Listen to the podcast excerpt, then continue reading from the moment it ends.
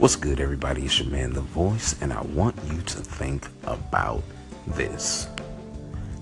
I'm not sure that I know anyone who necessarily enjoys waiting for something. I know I don't. Uh, I grew up in the so called microwave generation where I could get it now. And the generation after me grew up in the DVD generation and have to fast forward through the tape or wait for the tape to play to get to the song. You just go to what you want and then it changes to MP3. You don't have to buy the whole project. You just buy the song that you want and you got it right there. No questions asked.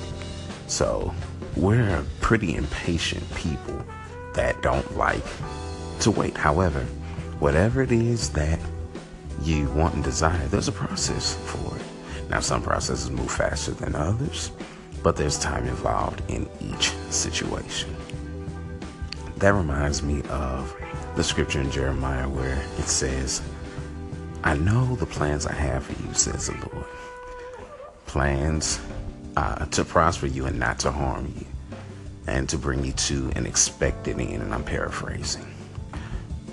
He knows the end from the beginning, and He knows just what you need in order to get you there no good parent, and this is something that uh, the pastor said a couple Sundays ago, but no good parent would want to have their child early just to be done with the pregnancy and expose them to possible um, physical maladies and things of that nature because the child didn't have time to grow and to mature so they can stand on its own. No good parent would do that. And God is not going to do that with us.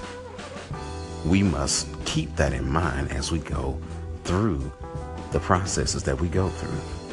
Do we want to uh, go through them? Probably not. Do we want it to be over and to have the the expected end? Absolutely.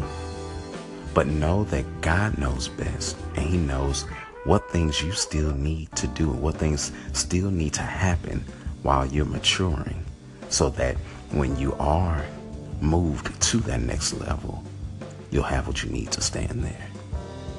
Again, it's your man, The Voice, sounding off.